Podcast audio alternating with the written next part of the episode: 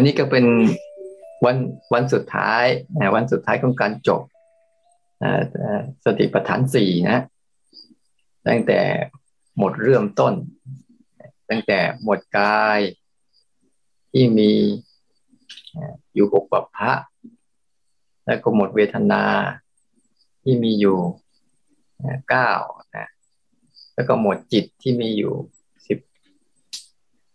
สิบแปดไง แปดเลยแล้วก็หมวดธรรมากายเวทนาจิตธรรมเนี่ยแล้วผลสุดท้ายเนี่ยก็คืออนิสงส์นะอนิสงส์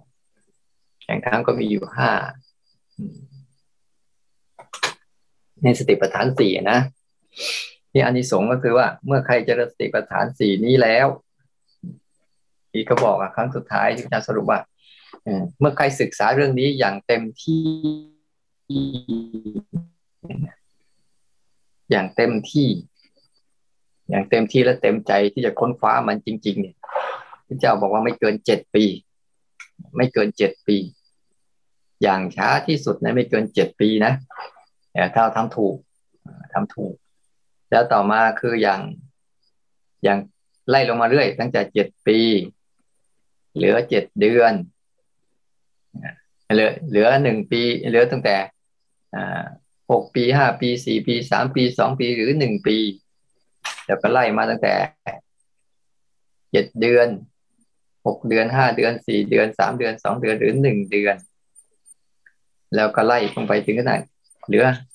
สุดท้ายเหลือแค่เจ็ดวันเจ็ดวัน นี่คือระยะเวลาที่เราต้องเรียนรู้ เราสังเกตดูการเรียนรู้จริง ๆ เนี่ย ถ้าเรียนรู้ได้ถูกได้ตรง มันไม่นาน ไม่เหมือนกับการเรียนรู้ทั้งโลกเราเรียนรู้ทั้งโลกไม่มีวันจบนะ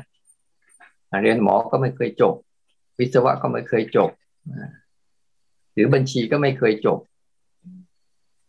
อะไรต่างๆ สาขาต่าง ๆ เนี่ย เดี๋ยวก็มีเรื่องใหม่มาอีก เดี๋ยวก็มีความรู้ใหม่ ๆ มาเรื่อยๆเนี่ยความรู้ทางโลกมันไม่มีวันจบ เพราะว่าเดี๋ยวมีวิธีการอย่างปัจจุบันเนี้ย เทคโนโลยีผ่านไป พัฒนาตัวมากขึ้นเข้ามันก็ต้องมีการเรียนรู้ใหม่อยู่เรื่อยๆเสมอๆที่เรียกว่าไม่จบเรียนรู้ทางโลก มากเท่าไหร่ก็ไม่จบที่ทางธรรมเนี่ยพระเจ้าท่านยืนยันว่าตั้งแต่เจ็ดปีขึ้นไปมันจบนั้นถ้าใครใครอยากศึกษาได้เต็มที่ แล้วก็ในครูบาอาจารย์ที่ท่านพาประพฤติปฏิบัติเช่นหลวงพ่อเทียนท่านยืนยันยืนยันหลักการที่ท่านได้สอนว่าไม่เกิน อย่างช้านี่ไม่เกินสามปีในในการฝึกฝนเนี่ยนะ อย่างช้าไม่เกินสามปี อย่างกลาง อย่างกลาง แค่หนึ่งปี อย่างเร็วที่สุดท่านบอกหนึ่งวันถึงเก้าสิบวันหนึ่งวันถึงเก้าสิบวันนะเข้าใจเรื่องราวเหล่านี้ ท่านเคยพูดไว้ในในในเทปแล้วมาเคยฟังตอนฟังครั้งแรกก็ใจฮึกเหิมเลยนะ สรุปเลย โอ้ทั้งนั้นเราก็ลุยเลย ลองดูซิว่าแค่เราถือว่าเราเนี่ยไม่เคยฉลาดหรอกเอาสักสามปีพอ ที่จะลุยกับเรื่องราวเหล่านี้เพราะยังมีเวลาเหลืออยู่ในสมัยบวชใหม่ ๆกำลังยังมีอยู่สักสามปีก็พอ พอเข้าใจแล้วเดี๋ยวก็ออกไป ไปทำมาหากินแบบโลกโลก เพราะเราเราก็มีธรรมะไปในใจธรรมะไปด้วยมีธรรมะล่อเลี้ยงใจไปด้วยแล้วก็พื้นโปรดดีนะความคิดมันตอนนั้นเพราะมันไม่รู้จักว่าบรรลุธรรมไปแล้วเป็นยังไง ไม่ได้รู้เรื่อง รู้แต่ว่าเออ เราลองศึกษาดูซิว่าเราเอาแค่เราโง่ๆนี่แหละไม่ฉลาดอะเอาสักสามปีพอแล้วเต็มที่กับมันเลย ทุกวิธีทางเลยปรากฏครับเราทำด้วยความอยาก อยากจะบรรลุ อยากจะเข้าใจ อยากจะจัดการกับความคิดและอารมณ์ให้เกลี้ยง เพราะเราไม่มีข้อมูลความเข้าใจที่ชัดเจนเนี่ยพอฝึกไปฝึกไปก็อยากจะนั่นทีนี้ก็เลยว่า เออเนี่ยอันนี้สงที่เราสวดทั้งหมดเนี่ยนะบทสวดทั้งหมดเนี่ย มันจะสรุปได้ คือสรุปเรื่องเวลา เวลา อันที่สองอุปสรรคที่ยังเหลืออยู่ เรียกว่าสังโยชน์หากได้สองอย่างอันนี้สงจะได้สองอย่างคือ พระอนาคามี ถ้ายังสังโยชน์ยังเหลืออยู่ก็ ถ้าสังโยชน์ไม่เหลือแล้ว เนี่ยก็คือเป็นพระอรหันต์เนี่ยเป็นพระอรหันต์เนี่ยอันนี้สงทั้งสองอย่างเนี่ยอยากการฝึกแบบนี้นะ จะมีอันที่สงสองอย่างคือพระอนาคามีกับพระอรหันต์แต่ถ้าสังโยชน์ อุปสรรคคือสังโยชน์ยังเหลืออยู่ คือยังมีความผูกพันในอารมณ์อยู่อะมันก็จะอาจจะได้แค่อนาคามีเนี่ยพระสังโยชน์ทั้งหลายยังเหลืออยู่ในสังโยชน์ก็ไปเรียนรู้เอาเองนะ มันมีสังโยชน์ห้าสังโยชน์สิบมีอยู่ไปถ้าอยากรู้ก็ไปค้นฟ้าเอา ไม่จะไม่อธิบายเรื่องสังโยชน์แล้วก็หนทางนี้เป็นหนทางทางเดียว เนี่ยบอกหนทางนี้เป็นหนทางเพียงทางเดียว เพื่อความบริสุทธิ์หมดจดของสัตว์ทั้งหลาย ที่จะพ้นกับความโศกความร่ำไรรำพันนะความทุกข์กายความทุกข์ใจ ความไม่สบายกายไม่สบายใจ ให้จิตมันปล่อยวางได้เนี่ยหนทางนี้เป็นหนทางเพียงทางเดียวนี่คือคือทั้งหมดที่เราเราฟังมาตั้งแต่สติปัฏฐานสี่ขึ้นมาเนี่ย ถ้าเรา เข้าใจได้ง่าย ๆ เข้าใจเข้าใจที่จะเดินตาม แต่ว่าในสี่ประธานสี่อะ เราเหมือนเหมือนสี่ข้อนะอันนี้เราจบแค่อธิบายนี่นะเพราะว่าในตัวเองมันก็อธิบายไปแล้วอธิบายเรื่องเวลาอุปสรรค และอานิสงส์ที่ได้เวลาอย่างเจ็ดปี จนถึงเจ็ดวัน เนี่ย อุปสรรคก็คือมีเมื่อมีมี สังโยชน์ยังเหลืออยู่ ก็จะได้เป็นอนาคามี หรือไม่มีสังโยชน์แล้วก็เป็น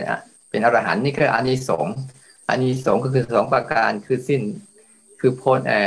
วางทุกได้ สิ้นทุกได้ หรืออยู่เหนือทุกได้นั่นแหละ คือวัดคืออานิสงส์ของมัน นี่คือสสิ่งที่เขาพูดเมื่อกี้ทั้งหมดเนี่ยสรุปแล้วได้สามประเด็นนี้นะเท่านั้นเอง ทีนี้เรามาพูดถึงว่าอามาพูดถึงเรื่องของการว่า เราต้องย้อนย้อนกลับไปว่า ถ้าเราจะในกระบวนการของการศึกษาและการภาวนาอ่าถ้าเราจะย้อนกลับไป ย้อนกลับไปตามเส้นทาง ที่ว่าเป้าหมายคืออันนี้นะเรามีถ้าเราเข้าใจได้ปุ๊บมันจะมีว่า จุดเป้าหมายเราคืออันนี้ แต่เราก่อนจะมาถึงเป้าหมายเนี่ย เราผ่านอะไรมาบ้าง จะมาถึงเป้าหมายเนี่ย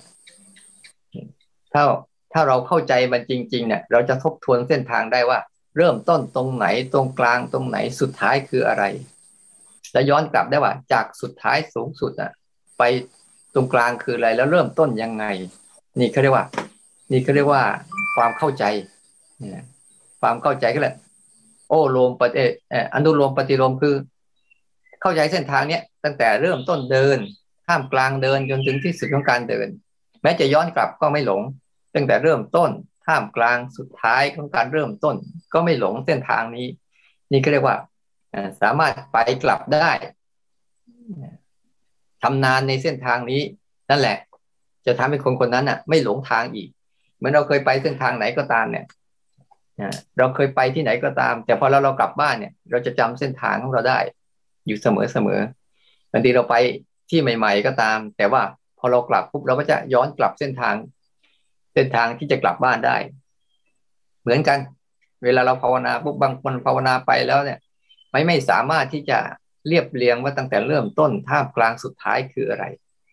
แล้วก็ไม่สามารถที่จะเข้าใจมันได้ นี่เราจะไล่ตั้งแต่อ่ามันไล่ตั้งแต่ความรู้สึกตั้งแต่ เป้าหมายสูงสุดไปก่อนเนี่ยอันนี้เข้าเรื่องภาวนาแล้วนะ สูงสุดของเราคืออะไรเนี่ย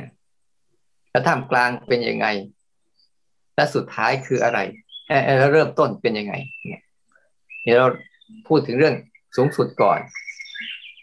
เวลาเราภาวนาทั้งหมดนะ สูงสุดของมันก็คืออะไรอาไอสังโยชน์หรืออะไรก็ตามคือการปรุงแต่งทั้งหลายทั้งปวงนี่แหละ ความคิดปรุงแต่งทั้งหลายทั้งปวง ที่ภาษาบาลีเรียกว่าสังขารนี่แหละ คือการละสังขารได้นี่คือสิ่งที่สูงสุด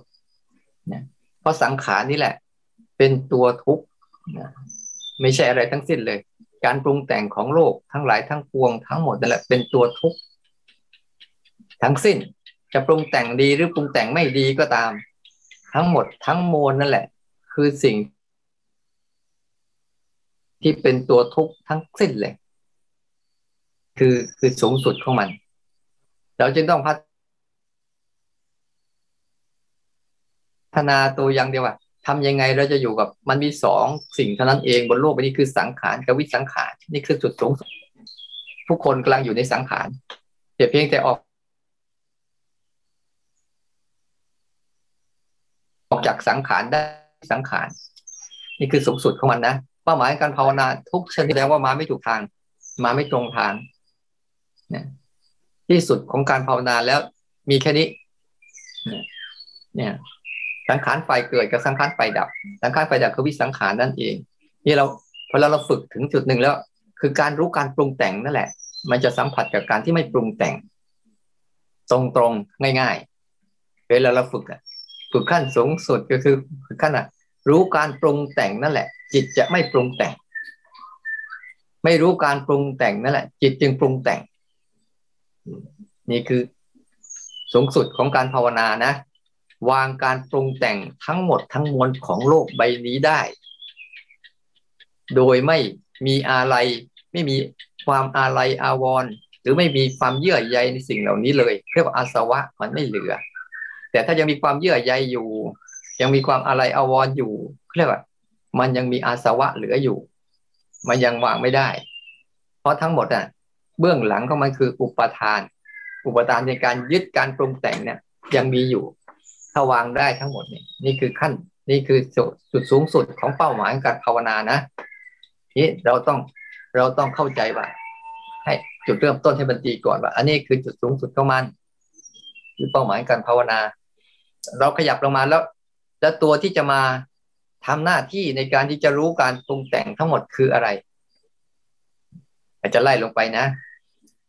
ก็คือตัวรับรู้สังเกตเห็นที่ไม่ทำอะไรอะสภาวะของตัวรู้นี่แหละ แต่ภาวะของตัวรู้ที่เรามีอยู่ทุก ๆ คนเนี่ย คือรับรู้สังเกตเห็นแล้วไม่ทำอะไรเนี่ย คือสภาวะที่ที่จะเป็นเครื่องมือในการที่จะมาสู่ตรงจุดนี้ได้ นี่คือตัวอุปกรณ์ตัวที่เครื่องมือตัวที่สองที่จะพาเดินทางพาเดินทางมาสู่ภาวะตรงเนี้ย คือตัวรับรู้สังเกตเห็นไม่ทำอะไร นี่คือภาวะของตัวรู้ จริง ๆ ที่จะมาดูการปรุงแต่งและไม่ปรุงแต่งได้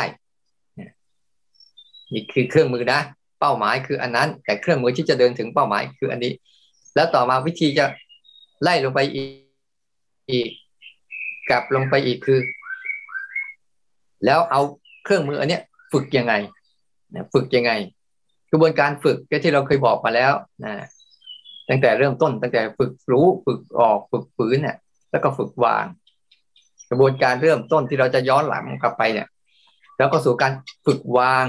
ฝึกออกฝืน แล้วก็ฝึกรู้ เราถอยหลังไปนะทำยังไงให้จิตมันให้ตัวเนี่ย ตัวรับรู้สังเกตเห็นเนี่ย อันนี้มันทำหน้าที่ของมันได้ ได้สมบูรณ์ ไม่ได้ ไม่ได้เอาความคิดเข้ามาเจือปนทั้งที่มีความคิดอยู่ แต่ตัวรับรู้สังเกตเห็นแล้วไม่ทำอะไรเนี่ย มันจะไม่เกี่ยวกับความคิด มันจะไม่เกี่ยวกับความคิดทั้งหลายทั้งปวงแล้วก็เลยต้องมีความเข้าใจในการฝึกฝึกวาง ต้องมีความรู้ความเข้าใจธรรมชาติเดิมแท้อย่างไรนะมีความรู้จักกับรู้สึกว่าทุกสรรพสิ่งเนี่ย ทุกสรรพสิ่งเนี่ยเป็นสิ่งเดียวกัน สรุปเลย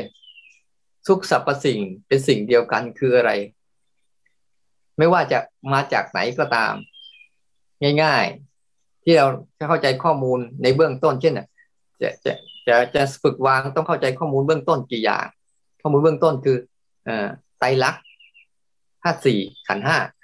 ตามภาษาพระนะไตรลักษณ์ก็คืออนิจจังทุกขังอนัตตานั่นเองเกิดเปลี่ยนแปลงดับไป เรื่องต่างๆ บนโลกใบนี้มีแต่เกิดเปลี่ยนแปลงดับไป ไม่ว่าทุกสรรพสิ่งจะเป็นอะไรก็ตาม มันคือสิ่งเดียวกันคือการปรุงแต่งของโลก สรุปง่ายๆคือทุกสิ่งทุกอย่างบนโลกใบนี้จะมาในรูปแบบไหนก็ตาม จะเป็นกี่ลักษณะก็ตาม คือมันคือการปรุงแต่งของโลกเท่านั้นเอง การปรุงแต่งของโลกจะทำให้จิตวางได้ก็ต้องเห็นกระบวนการของการเกิดที่เป็นทุกข์เปลี่ยนแปลงอยู่ตลอดเวลาแล้วก็ดับสลายสามอันเนี้ยเป็นสิ่งที่จะกำจัดการปรุงแต่งของโลกใบนี้ทั้งหมดเลย เกิดขึ้นเปลี่ยนแปลงดับสลาย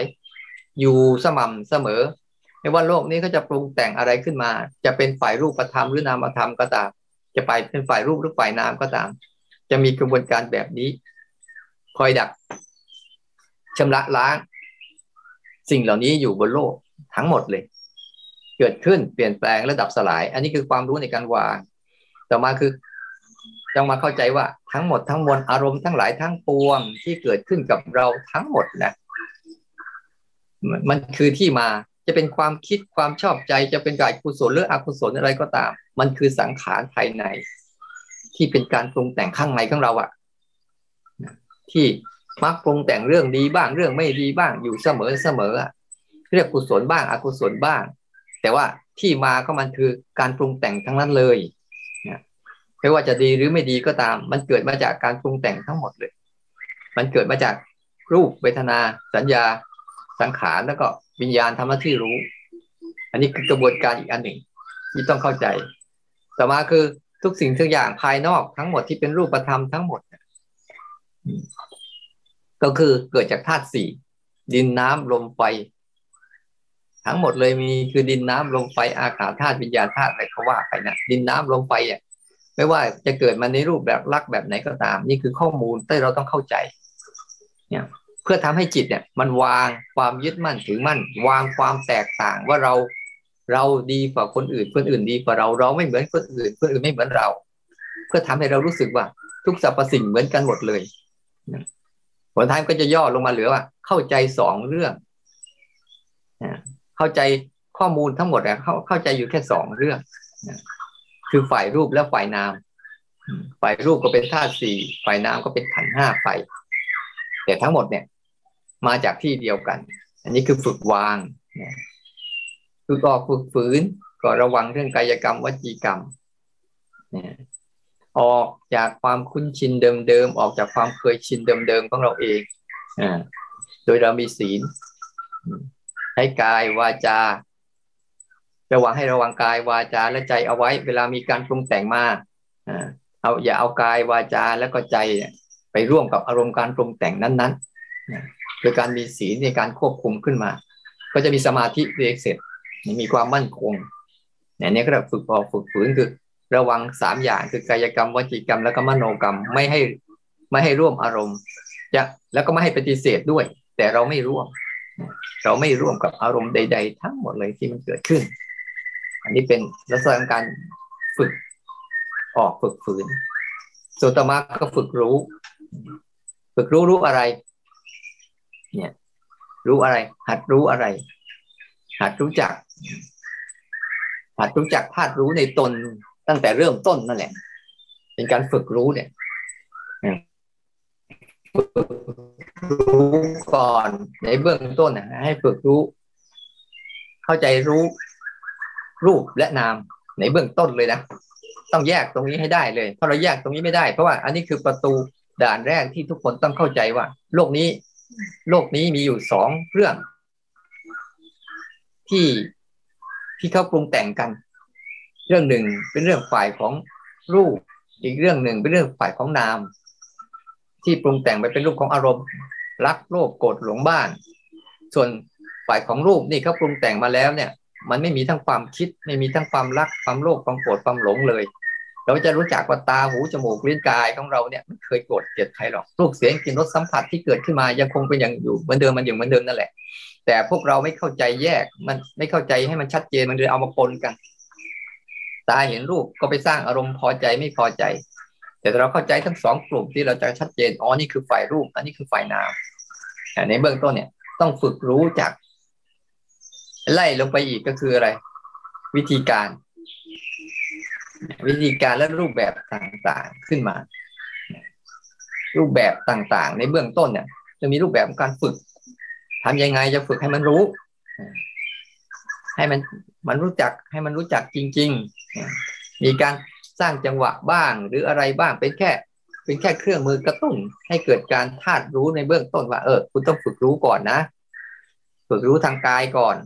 เนี่ยฝึกรู้โดยมีเจตนากับมีเจตนาคือตั้งใจทำขึ้น กับอันที่สองคือธรรมชาติที่ก็ปรุงแต่งแล้ว เราก็หัดฝึกรู้ทั้งสองเรื่องนี้ไปสองเรื่องนี้ไป เพราะเรื่องมีเจตนาก็คือ จะทำอะไรจะสร้างจังหวะ จะเดินจะกลมหรือจะดูลมหายใจอะไรก็ตามมีเจตนาก่อนอ่าตั้งใจก่อนนะ แล้วก็ทำขึ้นมา ตั้งใจก่อนแล้วก็ทำขึ้นมา ตั้งใจก่อนแล้วก็ทำมันขึ้นมานี่ก็ ฝึกสร้างเจตนาตั้งใจก่อนแล้วทำขึ้น ตั้งใจก่อนแล้วทำขึ้น ตั้งใจก่อนแล้วทำขึ้น ที่เราฝึกซ้อมกันเสมอเสมอจะฝึกซ้อมในการปฏิบัติธรรมในรูปแบบต่างๆ ตั้งตั้งใจก่อนเดินก่อนเดินกำลังเดินหลังจากเดิน ตั้งใจก่อน อยู่เสมอเสมอเนี่ยนะหรือแม้ปล่อยให้ธรรมชาติเดิมแท้มันเกิดก่อน ให้เขามีการปรุงแต่งก่อนแล้วก็รู้ เขามีการปรุงแต่งก่อนแล้วก็รู้บ่อยๆ อันนี้ก็เรียกว่า เอาธรรมชาตินำหน้ากับเอาเจตนานำหน้า เจตนาคือตั้งใจก่อน ธรรมชาตินำหน้าให้เขาเกิดก่อน ให้เขามีอารมณ์เกิดขึ้นมาก่อน ให้เขาเห็นก่อน ได้ยินก่อน รู้กลิ่นก่อน รู้รสก่อนนะหรืออมีอารมณ์ทางภายในก็คือมีความคิดนึกคิดขึ้นมาก่อน แล้วก็รู้ไป อันนี้คือการฝึกในเบื้องต้นการฝึกรู้ ในวิธีการเบื้องต้นคือมีเจตนากับไม่มีเจตนาในการฝึกฝน แล้วก็จะแล้วก็ไล่ไปสู่การมีข้อวัดปฏิบัติของตนเองบ้างทำไมจะต้องมีข้อวัดตื่นขึ้นมาเวลานั้นเวลานี้นี่ก็ไล่ไปเบื้องต้น เบื้องต้นเลยในข้อวัดต่างๆ ที่เราต้องมีก็เพื่ออะไรเพื่อฝึกฝนเราเอง แต่ข้อวัดทั้งหมดเราก็ไล่ไปว่าจะเป็นจะทำไมต้องรักษาศีลด้วยทำไมจะต้องตื่นตั้งแต่ ตื่นมาสวดมนต์ไหว้พระ แล้วก็ปฏิบัติด้วยทุกวันทุกวันทุกวันเพื่อสร้างข้อวัดให้จิตมันได้ฝึกฝนอันเนี้ยแล้วก็มีข้อวัดต่างๆ ในการฝึก ในการฝึกของมันอะฝึกสติฝึก อะไรของมันต่างๆ ที่เกิดขึ้น ข้อวัดเหล่านี้บางทีบางทีบางอย่างเราก็ประยุกต์เข้ามาใช้กับวิถีชีวิตเราก็ได้ ที่เคยสอนสอนอยู่เสมอเนี่ย อย่างเช่นใช้การเจริญสตินะ วิธีการเจริญสติคือฝึกสามการ ทุกเรื่อง ก่อนทำกำลังทำหลังจากทำให้เรามีเจตนาในการฝึกซ้อมกับทุกกิจกรรมของชีวิต ที่เป็นฝ่ายรูปที่เกิดขึ้นมาบ่อยๆ เพื่อทำให้จิตเนี่ยเขาสนใจฝ่ายรูปเยอะขึ้น คือกิจกรรมของร่างกายก่อนกินข้าวกำลังกินข้าวหลังจากกินข้าวฝึกไปเรื่อยๆ เพื่อให้เอาฐานกายเนี่ยเป็นที่ตั้งก่อนนะสติปัฏฐานสี่คือเอาฐานกายเป็นที่ตั้งโดยการใช้การให้มีสติระลึกถึงกิจกรรมทุกกิจกรรมเลยไม่ว่าจะก่อนอาบน้ำกำลังอาบน้ำหลังจากอาบน้ำอ่าแต่ก่อนกินน้ำลายกำลังกินน้ำลายหลังจากกินน้ำลายก่อนดื่มน้ำกำลังดื่มน้ำหลังจากดื่มน้ำแล้ว หรือก่อนแปลงฟันกำลังแปลงฟันหลังจากแปลงฟันแล้วทำให้ยังไงก็ตามให้จิตเขาสนใจกิจกรรมของร่างกายให้ได้ ในเบื้องต้นที่เรียกว่าสติปัฏฐานสี่คือจิต จิตมาสนใจกิจกรรมของร่างกายนั่นเอง ร่างกายจะทำอะไรก็ตามนะจิตมันมาสนใจ ว่าร่างกายตอนนี้ก่อนเดินกำลังเดินหลังจากเดิน ก่อนนั่งกำลังนั่งหลังจากนั่ง ก่อนนอนกำลังนอนหลังจากนอนอย่างเงี้ย ก่อนยืนกำลังยืนหลังจากยืนคอยคอยให้เขาค่อยรู้ไปเรื่อย มีเป็นเป็นรูปแบบอีกรูปแบบหนึ่งคือเรารูปแบบภายใน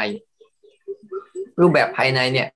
เราจะตั้งจิตไว้ว่า เราจะทำทุกเรื่องแบบเนี้ยนี่ก็เรียกรูปแบบภายใน แต่รูปแบบภายนอกก็คือการฝึก ในรูปแบบสร้างจังหวะบ้าง เดินจงกรมบ้าง หรือภาวนาท่านั้นท่านี้เป็นรูปแบบภายนอกเนี่ยโดยเราใช้สองเรื่องนี้เป็นหลัก รูปแบบภายในก็เหมือนกัน เราก็ใช้การมีเจตนาก่อนกับธรรมชาตินำหน้าในทุกกิจกรรม บางครั้งอะ บางกิจกรรมเราอาจจะอ่าตอนแรกอาจจะไม่รู้ อย่างเช่นถ้าเอาธรรมชาตินำหน้าเนี่ยให้เขาเกิดก่อนเนี่ย บางทีเราจะไม่รู้หรอก แต่ต้องปล่อยเขาเกิดก่อน แต่กำลังเกิดหลังจะเกิดเนี่ย เราจะทันบ่อย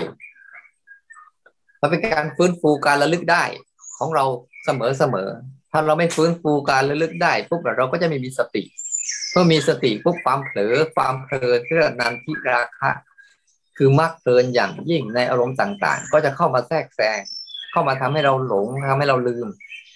กิจกรรมต่างๆ ที่จะทำให้นำมาประยุกต์ในการจะพัฒนาให้จิตอยู่กับกายเรียนรู้กายสนใจกายได้ ในเบื้องต้นนะให้จิตเขาสนใจรูปให้มากที่สุดก่อน เพราะทำไมว่าทำไมทำให้จิตเขาสนใจรูปที่มาก เพราะว่าปกติจิตก็จะสนใจนามนามก็คือความคิดนึกนั่นแหละ อารมณ์พอใจไม่พอใจอารมณ์สุขอารมณ์ทุกข์อะไรต่าง ๆ เนี่ย เป็นเป็นกิจกรรมของฝ่ายนามเขาที่ก็เกิดขึ้นเสมอๆแล้วจิตเราอะ มักเข้าไปเล่น แล้วมักเข้าไปรู้สึกเป็นจริงเป็นจังกับอารมณ์เหล่านั้นรู้สึกเบื่อรู้สึกเซ็งรู้สึกอึดอัดรู้สึกขัดเคืองรู้สึกไม่สบายใจ นั่นคืออารมณ์เขาเป็น ไม่ใช่จิตเป็น แต่ด้วยกำลังของเราที่ไม่เคยออกจากเขาเลยอะ ก็เลยเป็นไปตามเขาหมด แต่พอเราฝึกอย่างนี้บ่อยๆฝึกนี้บ่อยๆว่ามาสนใจกิจกรรมทางรูปเนี่ยทางรูปเขาจะไม่สนใจจิตหรอก จิตจะรู้สึกยังไงก็ช่าง จิตจะมีอารมณ์อะไรก็ช่างเขาจะเกิดตามนั้นแหละ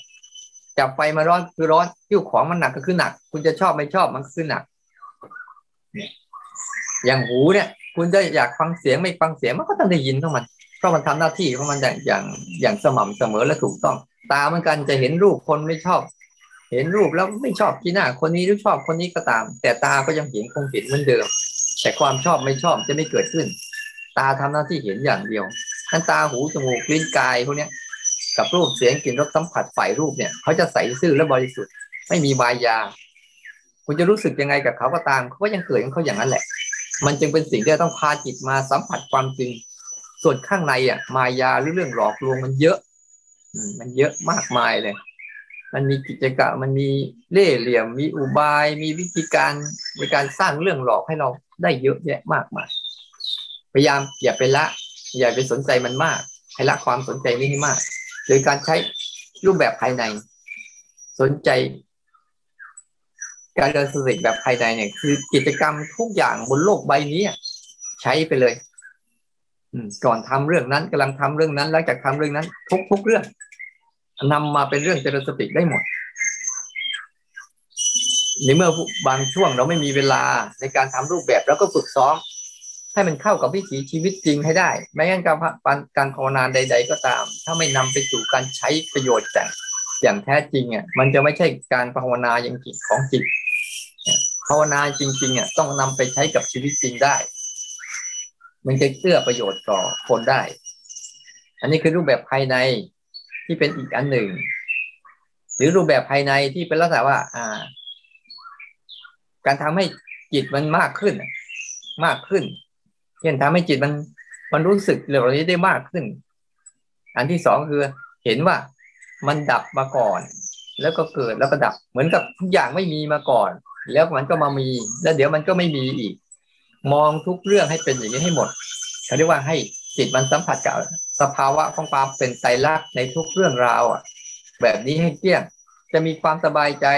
ก่อนมีความสบายใจคือมันไม่มีกำลังมีความสบายใจมันมี เดี๋ยวความสบายใจที่ก็หายไป ก่อนมันไม่สบายใจมันไม่มีกำลังมีความสบายใจกำความกำลังมีความไม่สบายใจ มันมี เดี๋ยวความไม่สบายใจนี่ก็หายไป ทุกเรื่องจะเป็นอย่างนี้หมดเนี่ยมันจะเริ่มแบบนี้ทุกเรื่องเลย มันเกิดขึ้น มันไม่มีมาก่อน เพราะทุกอย่าง บนโลกนี้ที่เกิดขึ้นได้ บนรากฐานของความไม่มีมาก่อน มันไม่มีมาก่อนจึงเกิดขึ้น เมื่อเกิดขึ้นไปแล้ว ผลสุดท้ายมันก็จะสลายไปสู่ความไม่มีอีก ทุกเรื่องราวบนโลกใบนี้มันจะเป็นอย่างนี้ตลอด แล้วแต่ระยะเวลาของมัน ยาวนานแค่ไหนก็ตาม อันนี้ก็เป็นอีกอันหนึ่งที่ที่เป็นรูปแบบภายในในการทำให้จิตเนี่ยมันเห็นเพื่อให้ตัวรับรู้สังเกตเห็นเนี่ยดูทุกสิ่งทุกอย่าง ได้อย่างตามที่มันเป็นจริงไม่มีมายาอันอื่นมาแอบแฝงมัน บ่อยๆ เรื่อยๆในการใช้ทั้งหมดที่บอกว่าเราจะฝึกฝึกตั้งแต่ปลายเบื้องต้นของเราคือเราอาจจะไม่รู้เรื่องอะไรเลย ก็ให้เริ่มจากการเรามีกายนี่แหละ เป็นฐานกายเป็นที่ตั้งไปก่อนถึงจะย้อนกลับนะเนี่ยเป็นเหตุที่ตั้งเป็นฐานกายไปก่อน ให้เราหัดแล้วก็ใช้รูปแบบรูปแบบที่ครูบาอาจารย์ท่านสอน คือที่เราทำนี้คือสิบสี่จังหวะก็ใช้การเคลื่อนไหว เป็นเครื่องมือหลอกล่อในการฝึก ฝึกแค่ว่า ให้รู้จักว่า เออเรามีมีความรู้สึกว่า หัดรู้นะหัดรู้เคลื่อนไหว ไม่ได้เอาเคลื่อนไหวนะแต่หัดรู้เคลื่อนไหวเนี่ยเคลื่อนไหวเป็นแค่เครื่องมือหัดรู้ หัดรู้เฉยๆเครื่องมือแค่ฝึกรู้เฉยๆไม่ใช่เอาเคลื่อนไหว แต่หัดรู้เคลื่อนไหว ต้องเข้าใจดีๆแล้วตั้งจิตให้มันดีว่า อย่าไปทำลายความคิดไปทำลายอารมณ์ เราไม่ตั้งใจจะทำลายอะไรสิ้นต้องตั้งจิตว่า เราปฏิบัติธรรมทั้งหมดเพื่อจะเรียนรู้ ทั้งหมดคือการเรียนรู้ เรียนรู้ชีวิตชีวิตหนึ่ง เกิดขึ้นมาแล้ว มีอะไรบ้างในจุดเริ่มต้น จุดกลางก็คือ ฝึกออกฝึกออกฝึกฝืนใช้กายกรรมวจีกรรม ในการฝึกวางก็คือทำความเข้าใจโลกให้ตามความเป็นจริง แล้วก็วางมันทั้งหมดไป ทั้งหมดเนี้ยอยากเตือนพวกเราทุกๆคนว่าเราเกิดขึ้นมาเนี่ย จริง ๆ นะ ในวันหนึ่งยี่สิบสี่ชั่วโมงเนี่ยยี่สิบสี่ชั่วโมงอะถ้าเราตัดการนอนไปเสียตัดการนอนไปเสียแล้วแปดชั่วโมงเนี่ย ที่เหลือเรามีเวลาไม่เท่าไหร่เลย ชีวิตหนึ่งวันเนี่ย ภายในหนึ่งวันเนี่ย ถ้าเราฝึกฝนมันได้เนี่ยฝึกฝนมันได้อย่างจริงจังนะฝึกฝนมันได้อย่างต่อเนื่องเนี่ยภายในหนึ่งวัน สังเกตดูหนึ่งวันชีวิตคนคนหนึ่งเกิดมาหนึ่งวันเนี่ยนะ มีสองเรื่อง มีสองเรื่องเกิดขึ้นมาจะหาเรื่องหนึ่งหาเรื่องพัฒนาจิตวิญญาณของตนเอง หรือสอง หาเรื่องแต่จะหาอยู่หากินหาเสพเสพติดอารมณ์ มีสองเรื่อง มีสองเรื่องนั่นแหละ วันวันหนึ่งเนี่ย มีแต่การพัฒนาไปสู่การเสพติดอารมณ์ หรือจะพัฒนาไปสู่การออกจากการเสพติดอารมณ์เท่านั้นเองชีวิตหนึ่งวันที่เราเกิดขึ้นมาสังเกตดู มนุษย์หนึ่งคนมีเวลาเท่ากันหมดเลย เกิดขึ้นมาปุ๊บเนี่ย ไม่ว่าจะเจ็บป่วยรอตายก็ตามเถอะ หรือสุขสบายก็ตามเถอะ แต่ในในหนึ่งวันเนี่ยเกิดขึ้นมาเนี่ยใช้เวลาเท่ากัน ไม่มีใครได้มากกว่าใครเลย แล้วแต่ในหนึ่งวันเนี่ยใครจะใช้ไปทางไหน ใช้ไปการแสวงหาวัตถุสิ่งของเพื่อมาเสพติด อันนี้ก็เป็นเส้นทางหนึ่ง ที่คนคนนั้นใช้ แต่เขาก็จะต้องไปตามรับรับวิบากเส้นทางนั้น เพราะทุกเส้นทางส้นทางมีวิบากทั้งดีและไม่ดีเกิดขึ้นเสมอเสมอ เราเห็นว่าคนคนหนึ่งใช้ชีวิตหนึ่งวันของตนเองบางทีอะทุ่มเทไปกับการหาอยู่หากินหาข้าว หา หาเสื้อหาผ้าหาอาหารหาที่อยู่อาศัยหาปัจจัยสี่หาปัจจัยสี่เนี่ย เป็นเพื่อเพื่อเพื่อรอหล่อเลี้ยงร่างกายอันนี้ไว้ แล้วก็ไปหาทรัพย์สมบัติเพื่อมาสนองการเลี้ยงดูร่างกายนี้ บางครั้งก็ต้องไปหา มีเครือญาติบ้าง มีพี่น้องบ้าง มีลูกหลานบ้าง เพื่อมาดูแลร่างกายนี้ นี่คือ นี่คือที่เราเกิดมาทั้งหมด เราเกิดมาเพื่อทำเรื่องนี้เฉยๆแต่หารู้ไหมว่า มันมีเรื่องที่ดีกว่านั้น แต่ทุกคนไม่เคยสนใจมัน คือจิตใจจิตปัญญาที่มันสามารถที่จะออกจากการตกเป็นทาสของอารมณ์ได้เนี่ยมันมีอยู่ในคนทุกคน แต่ทุกคนไม่สนใจใช้ชีวิตหนึ่งวันอะทุ่มเทไปกับทางด้านการ ดูแลร่างกาย แต่ผลสุดท้ายร่างกายที่เราดูแล สิ่งที่ได้กลับมาคือ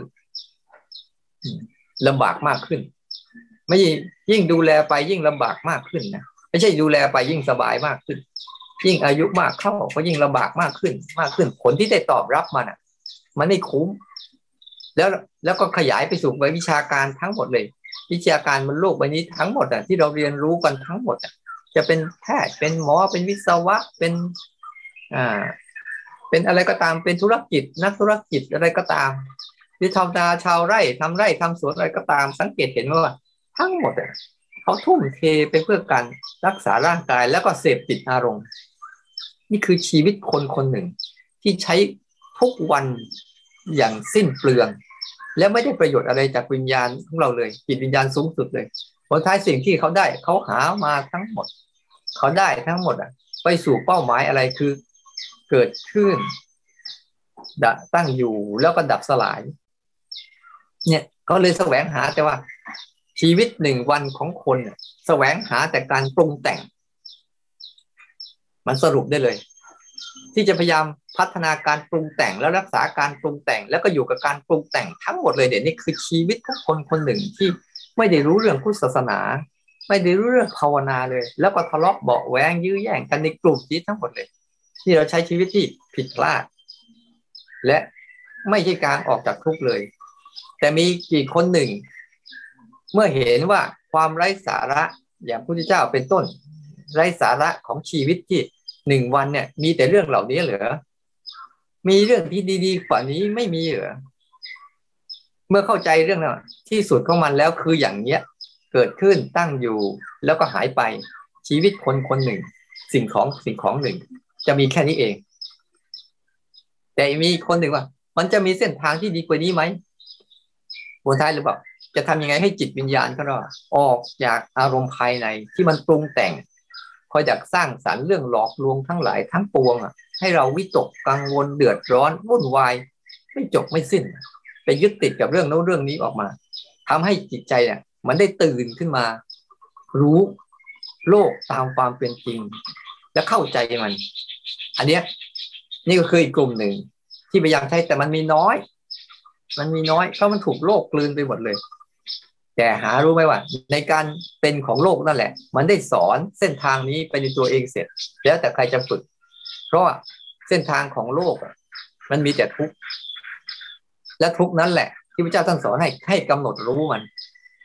ความหมายให้กำหนดรู้ความทุกข์นั้นบ่อยๆ แล้วจิตที่ฝึกกำหนดรู้ทุกข์บ่อยๆ เขาจะไม่ค่อย เขาจะไม่เป็นทุกข์แค่ในหนึ่งวันเนี่ยถ้าเราเข้าใจสะสมนะถามตัวเองว่าสะสมอะไรเป็นสะสมเรื่องโลกโลก หรือสะสมการออกจากโลก สะสมการปรุงแต่ง หรือสะสมการออกจากการปรุงแต่ง นี่คือหัวใจของมันนั้นการภาวนาทั้งหมด ถ้าเรามาเข้าใจตรงจุดนี้แล้วอ๋อเราจะต้องออกจากการปรุงแต่งทั้งหมดนะจะเป็นทั้งฝ่ายรูปและฝ่ายนามนะจะเป็นเรื่องของการที่เราเห็น คือฝ่ายรูปคือสิ่งที่เราเห็นจับต้องด้วยด้วยตาหูจมูกลิ้นกายนี่เป็นฝ่ายที่เราเห็น หรือฝ่ายนามที่เป็นความคิดนึกและอารมณ์ที่มันคอยดักปั่นป่วนวิถีชีวิตเราจนกระทั่งเป็นบ้าเป็นบอกันไปหมดเลยที่เราเห็นนี่ยหลายคนอะเป็นโรคต่างๆเกิดขึ้นมาเนี่ยไม่ใช่โรคไฟ ไฟรูปโรคไฟรูปเป็นส่วนหนึ่ง แต่ส่วนใหญ่เดี๋ยวนี้จะเป็นโรคไฟนามกันเยอะ อย่างโกรธจะฆ่าคนนี่คือโรคไฟนามโรคอยากได้คนอื่นคือโรคไฟนาม อยากนู่นอยากนี่ก็เป็นโรคไฟนาม ที่ทุกคนมีอยู่ แล้วพยายามเบียดเบียนกันแหลกลานกันเลย เพราะว่าไปยึดติดในอารมณ์นั้นฉันอยากให้ทุกคนใช้ชีวิตหนึ่งวันเนี่ยถามตัวเอง ตื่นขึ้นมาปุ๊บลองถามตัวเองเลย ฉันจะใช้ชีวิตวันนี้เพื่ออะไร แล้วตอบโจทย์ตัวเองให้ได้ ใช้ชีวิตเพื่อการปรุงแต่งหรือใช้ชีวิตเพื่อออกจากการปรุงแต่ง มันมีแค่นี้แหละ ถ้าจะใช้ชีวิตแต่เพื่อการปรุงแต่งก็หลงไปกับอารมณ์ นี่คือเรื่องปกติ แต่คุณก็ต้องรับวิบากทั้งดีและไม่ดีนะเขาวิบากมีทั้งดีและไม่ดี ในเส้นทางที่คุณตัดสินใจเดิน ไม่ใช่ว่าวิบากเป็นเรื่องที่เลวร้าย อย่าไปคิดอย่างนั้นวิบากมีทั้งดีและไม่ดีในการตัดสินใจเดิน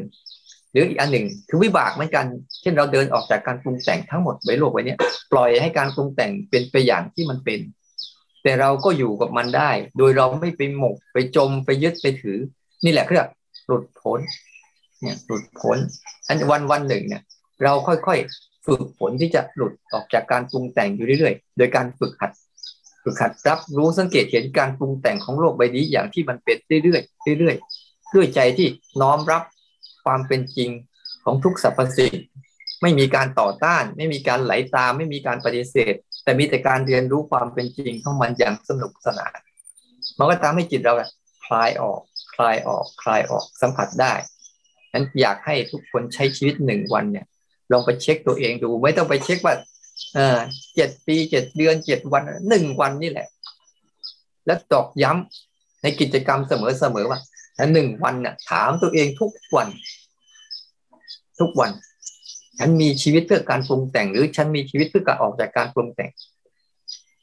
แล้วมันจะค่อยๆกระตุ้นจิตสำนึกเลยเห็นการปรุงแต่งเป็นทุกข์เปลี่ยนแปลงแล้วก็ดับสลายอยู่เสมอๆจะเห็นการไม่ปรุงแต่งเป็นสิ่งที่ยืนยงอยู่ถาวร มันเหมือนกับมันอยู่อย่างนั้นแหละ เพราะว่ามันไม่ได้เกิด มันจึงไม่มีคำว่าตาย อะไรก็ตามที่มีการเกิดก็จะมีการตายนั่นการปรุงแต่งทุกชนิดมีการเกิดจึงมีการตาย มีการดับ แต่การไม่ได้ปรุงแต่งเนี่ย เขาไม่ได้เกิด เขาจึงไม่ได้ตายทำยังไงให้จิตเราเห็นสภาวะของโลกทั้งสองกลุ่มที่ได้ แล้วจิตเขาจะเลือกเอง นะจะเลือกเอง ไม่ต้องไปคิดว่าเจ็ดปีเจ็ดเดือนเจ็ดวันแค่หนึ่งวันนี่แหละนะตอกย้ำว่าคุณมีชีวิตคุณค่าของชีวิตของคุณน่ะจะเริญอะไรกันแน่ ภายในหนึ่งวันหนึ่งคืนเนี่ยกลางวันกับกลางคืนยี่สิบสี่ชั่วโมง มีชีวิตเพื่ออะไรเพื่อวิ่งหาการปรุงแต่งเหมือนเดิม แต่ให้เชื่อทั้งหมดอะ เราอะถูกสิ่งเหล่านั้นอะ ดึงดูดไปสู่ มันอย่าง ไม่ลืมหูลืมตาเนะถูกมันกลบทับจนกระทั่งไม่รู้จักจะหาวิธีออก แล้วก็เลยนำเสนอวิธีการฝึกให้ว่า หลักมันคืออะไรกระบวนการเป็นยังไง อุปกรณ์เป็นแบบไหนฉะนั้นก็ให้สรุปว่าสติปัฏฐานสี่มีเหลือสองเรื่องผลสุดท้ายนะคือเรื่องของทางด้านรูปธรรมที่จับต้องได้ กับทางด้านนามธรรมที่จับต้องไม่ได้ แต่จิตสัมผัสได้ แล้วก็เพื่อเป้าหมายทั้งหมดคืออะไรเพื่อให้ตัวรู้ ตัวรับรู้สังเกตเห็นได้ตื่นขึ้นมาเห็นตามความเป็นจริงของโลกใบนี้ว่าเขาเป็นอย่างนี้แหละนะโดยกระบวนการฝึกต่างๆนะตั้งแต่เป็นการสร้างจังหวะเตือนจงกรมบ้าง หรือเป็นการเห็นเจริญสติแบบสามการบ้างหนึ่งสองสามบ้าง หรือจะเป็นการการดับเกิดดับบ้าง อย่างเนี้ยเป็นกระบวนการเของมัน เรื่อยๆเสมอๆค่อยๆเรียนรู้กันไป ฉันว่ากิจกรรมอันนี้ก็คงจะจบแต่เพียงเท่านี้เนาะสติปัฏฐานสี่เท่านี้ว่าก็หมดแล้ว แต่ว่าก็ถ้าใครอยากจะตาติดตามกิจกรรมต่างๆ ก็จะมีกิจกรรมในพรรษานี้ก็จะมีกิจกรรมเกี่ยวกับการอบรมออนไลน์ออนไลน์สามเดือนเลยนะสามเดือน ตั้งแต่เจ็ดวัน แล้วก็บ่มเพาะยี่สิบเอ็ดวันนะสามคอร์สติดต่อกันนะ ถ้าใครแล้วเราก็จะมีกิจกรรมเหล่านี้ค่อยๆ ออกมาให้สมาชิกต่างๆ ได้ได้ติดตามนะแล้วก็ค่อยติดตามเอาแล้วกันนะ ใครใครที่อยากติดตามและสนใจว่าในหนึ่งวันของตนเองเนี่ย อยากใช้ชีวิตเพื่อหลุดพ้นจากการปรุงแต่งเนี่ยเราก็เรียนรู้ไป หรือจะใช้ชีวิตแบบเดิมๆก็ไม่ว่ากัน คุณมีสิทธิ์เลือก แต่คุณต้องรับด้วยรับวิบากของเส้นทางของการเลือกเหล่านั้นด้วย ก็ขอเจริญพรไว้แต่เพียงเท่านี้นะขออนุโมทนาสาธุทุกๆคนทุกๆท่านช่วง